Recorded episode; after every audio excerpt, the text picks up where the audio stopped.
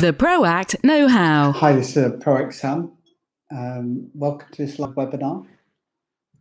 Uh, today we're looking at uh, the budgetary impact for expats living and working abroad. So um, we're, we're, previewing uh, that budget and, and some of the things that already been announced.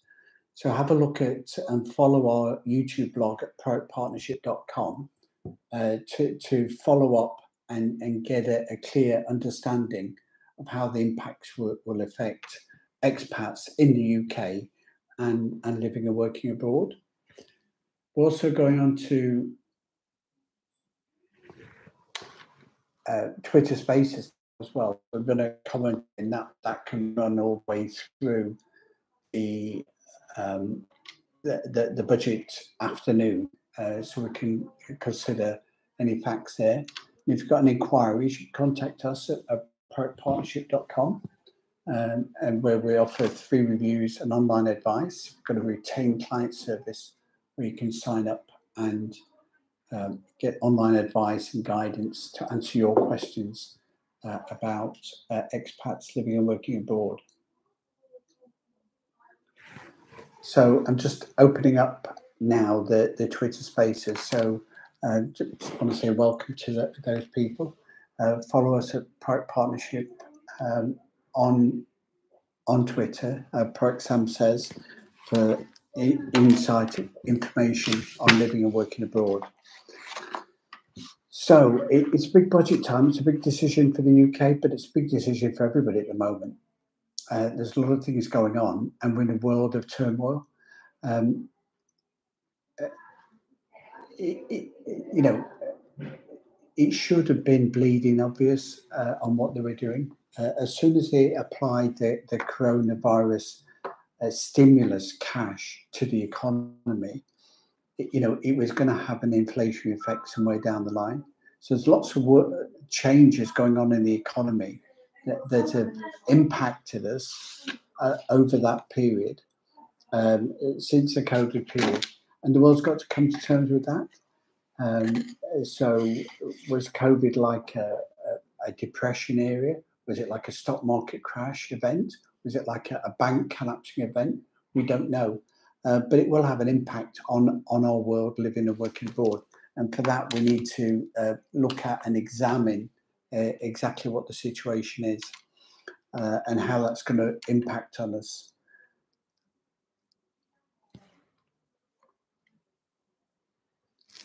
So those issues are, are, are, are, all around us at the moment. Now, one thing that we do have is we have high high inflation.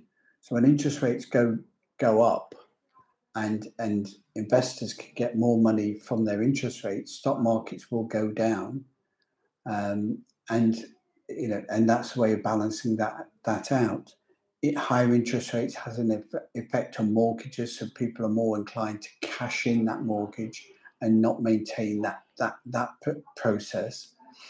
Uh, so that can have a depreciating effect on, on property assets.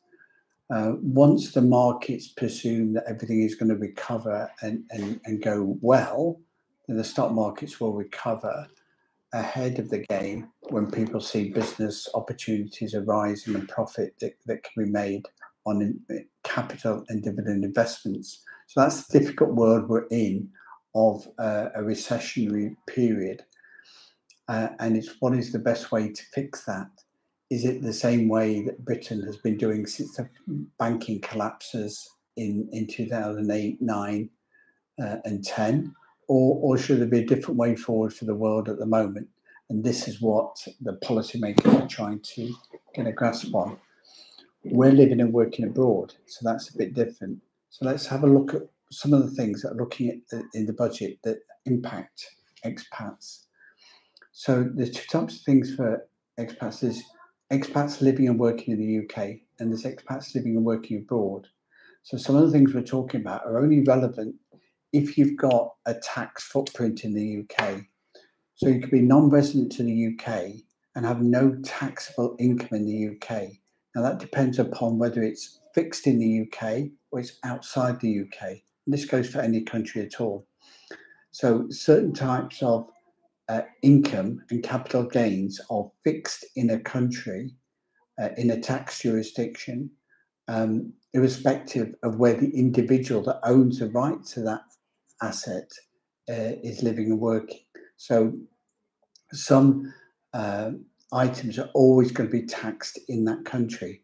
Um, so you could be an expat and still have a tax liability in the UK if you've got capital gains, if you've got uh, property uh, sales, if you've got property rental income. And that's some examples of fixed income that's arising in the UK. So, as an alternative, that you've got things that move with you. So, movable income is things like interest and it's things like uh, dividends. So, if you're a, a, a contractor operating your own personal service company or working uh, as a, a nomad uh, across border, um, you, you can take dividends from a UK business or overseas and, and, and then pay that in your local tax jurisdiction. That will be a way forward. So, you know, quite an interesting scenario about what you could do that. So, dividend taxes in the UK are going up but that's irrelevant if you're an expat and you're tax resident abroad because that tax doesn't apply on that dividend source income. So with a UK service company, but the, the beneficial owner tax resident abroad, they can get taxed at the uh, tax rate for those dividends wherever they're working abroad. Now that might be more than the UK rate or might be less than the UK rate with a UK company, got a, a flat rate of corporation tax, which is still 19% pre the budget for small companies. It's only going up to 25% for bigger turnover companies. Um, so if it's still a flat rate of 19%, then if you're in the right country abroad, you could pay 0% tax on that dividends. Examples of 0% tax on dividends would be uh, Dubai, UAE, or, or Cyprus. Um, other countries would allow you to only pay tax on remitted income. So you could receive dividends from a UK company as an expat, but not pay tax, for example, in, in Romania. So they're the options, the different considerations for different people. In another jurisdiction, you might pay a high rate of tax. So, you know, this is the decision that you make when you're relocating overseas or investing offshore. And for more information and guidance on that, contact us at, at proactpartnership.com. Um, so, uh, uh, being a nomad using a UK company um, is a cheap, flexible way as long as you've got your tax residence elsewhere and the maximum rate you're going to, of tax you're going to pay is, is your flat rate corporation tax in, in the UK. Unfortunately, personal allowances are, are, are, at the moment being frozen in the UK and not being upgraded. But that was after a big change in the last year. So the personal allowance in the UK is 12,570. That's set to be fixed for the next five years. Um, but if you've got no earned income above that level, you won't pay any tax on dividends, on uh, earnings, uh, and you won't pay any national insurance either. So uh, again, with the personal service company, um, you before um, you could have a, a, salary up to twelve five seventy without paying tax uh, for the last year. So will that be kept? To keep that a flat rate figure, so inflation will eat into that. But at least it's a way forward for us to have tax-free income even when we're living and working abroad. If you're property renting, property rental income is, is completely fixed in the UK, as is the capital gains of, of those personal assets. So unless you're buying the property through a, an investment company, your own uh, uh, uh company, you're going to have a, a, personal liability to capital gains tax at up to 28% and income tax at the highest marginal rate on that rental income.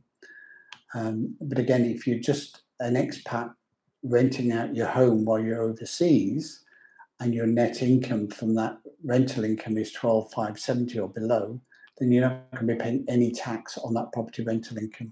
So it could, property rental can still be tax efficient for an expat living and working abroad For more information and guidance on that, contact us at, at.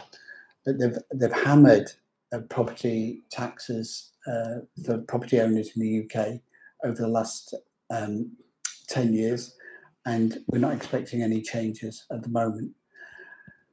Capital gains tax is, is a great tax for expats. If you've got a capital gains tax that arises in the UK from um, cryptocurrency uh, or share sales, investment sales, asset sales, and you're already tax resident, then you could pay no capital gains tax. So that's saving you up to 20% on, on a capital gains tax. You have to get your um, ducks lined up on capital gains, not to make the mistake of, of making the plan wrong. So for an expat to plan that capital gains strategy, it's well worth a look at and contact us at proactpartnership.com to make sure that you don't get retrospective taxation uh, at 20% uh, on your capital gain. Uh, if it's a you know sale of a business for one million, that could be a very very expensive mistake to make. So instead of living in Monaco or Cyprus in the sun, um, you've got to, to make up that uh, 20 percent uh, lost tax to UK capital gains. And it's interesting that it, there's some other types of taxes in the UK where you can um, get tax relief for venture capital investments. Now, these are, are great, but don't get sucked into the idea that the, the tax relief for uh, venture capital uh, tax plans it, it, is, is offering you a tax rebate. It doesn't give you a tax rebate, it gives you a tax credit against what you've earned. So it, if you've um, if you've earned 200,000, I'm using round figures here, if you earn 200 thousand in the UK, um, and you paid sixty thousand tax in the UK, then you could make a, a two hundred thousand pound venture capital tax investment in in a, a new venture capital business and potentially get that 60,000 tax credit so you don't pay any tax into that. So it's very tax efficient. But if, if you're not paying that 60,000 pound tax in the UK, you will not get that tax credit at all. Okay, there is still a potential benefit that there's no capital gains tax assessed on the sale of those shares in five years, but obviously you've got the risk uh, aside for that. So for more information on timing and managing uh, uh, tax claims, uh, contact us at partnership.com. ProAct do UK tax returns for expats living and working abroad if they need to. This could be because you're just returning or just leaving the UK. Could be because you've got property rental or a capital gains tax liability. Whether that capital gains is from crypto or it's from uh, uh, investment sales or business sales, you know, it, it's a different situation and a, a different circumstance. So uh, contact us at, at, uh, for more information and guidance on that. Uh, the other big story that that's uh, doing the rounds at the moment on um, with the budget, it's well worth looking at, is pensions. Um, now, the good news is for people that are pensioners in the UK is that 10% um, indexation is going to be added to pensions this from this April. So that's a big increase for an annual increase for pensions for for pensioners. So it could add you know, 15 to 20 pounds a week onto a, a, state pension, which is nearly 200 pounds a year. So it's a big increase for um, uh, for for uh, uh, for pensioners in the UK. Um, it's actually 2,000 a year, isn't it? Uh, so it, it's something to consider that, that, the UK state pension is worthwhile and it is something uh, to, to, to consider um, that, that with the indexation increasing the state pension by over a thousand pounds a year, um, you know, it, it, makes it even more of a, an attractive investment. So if you're an expat living and working abroad, you can top up and maintain your UK national insurance state pension benefits. So you don't get any other benefit from it other than it's topping up your state pension. So that as an expat, if you're newly expat, you can register straight away, and uh, uh, while you're working abroad for a few years, pay class two at 160 a week uh, a year, uh, and that will then give you an extra year's pension credit. Uh, if you need to backdate as an expat, you can backdate uh, this year, and once you pay this year in March for 22 23, you can go back another six years. So seven years worth of credit you can get. Um, now, if you uh, you you can't if you're not been paying class two, you can't you can only pay class three, which is um, fifteen pounds a week, um, uh, about eight hundred and fifty a year. Um, but the pension you will get from that, uh, you'll get that money back in, within three years. So within three years of retiring, you get that money back. So it's well worth. It's a, it's a good investment, especially um, uh, later in your career. The, the, the, return on your investment is relatively good when you look at low interest rates. When you look at um, other investments not being indexed linked. When you look at other investment stocks going up and down, property prices under pressure because of inflation. Um, you know, a pension could be a good investment at the moment. So, and it's a good, it can also be a, a tax planning tool as well. So consider that uh, as a way of, of reducing your liabilities and providing uh, funds for the future. For more information and guidance, contact us at proactpartnership.com. There's a, a once-off opportunity that's coming to an end. Now that's been extended to July now. So up until July, you can pay an extra 10 years back years. So again, if somebody has been expat out of the UK for long term, at the moment, potentially you could pay 17 years of, of, pension credit. And it's, bearing in mind 35 years gives you that full state pension. So it's going to add uh, about um, 90 pounds a week if you backdate all, all those years. And that's 90 pounds a week um, for the re- for the rest of your life, and it's index linked um, to add into your pension. So it's quite a good return on investment if an expat is considering relocating back to the UK, or even if you just want to claim that state pension anyway. Uh, it's still an entitlement as a British citizen uh, when you're living and working abroad, but you have to get to the 35 years to get the maximum state pension and 10 years to get the minimum. So we'll see if anything changes on that uh, uh, for that flexibility going forward. Uh, I'm not surprised they've extended the, the, the deadline um, by three months. It's a very shrewd plan because it is it's extra uh, tax revenue, even though it's national insurance, going into the pot.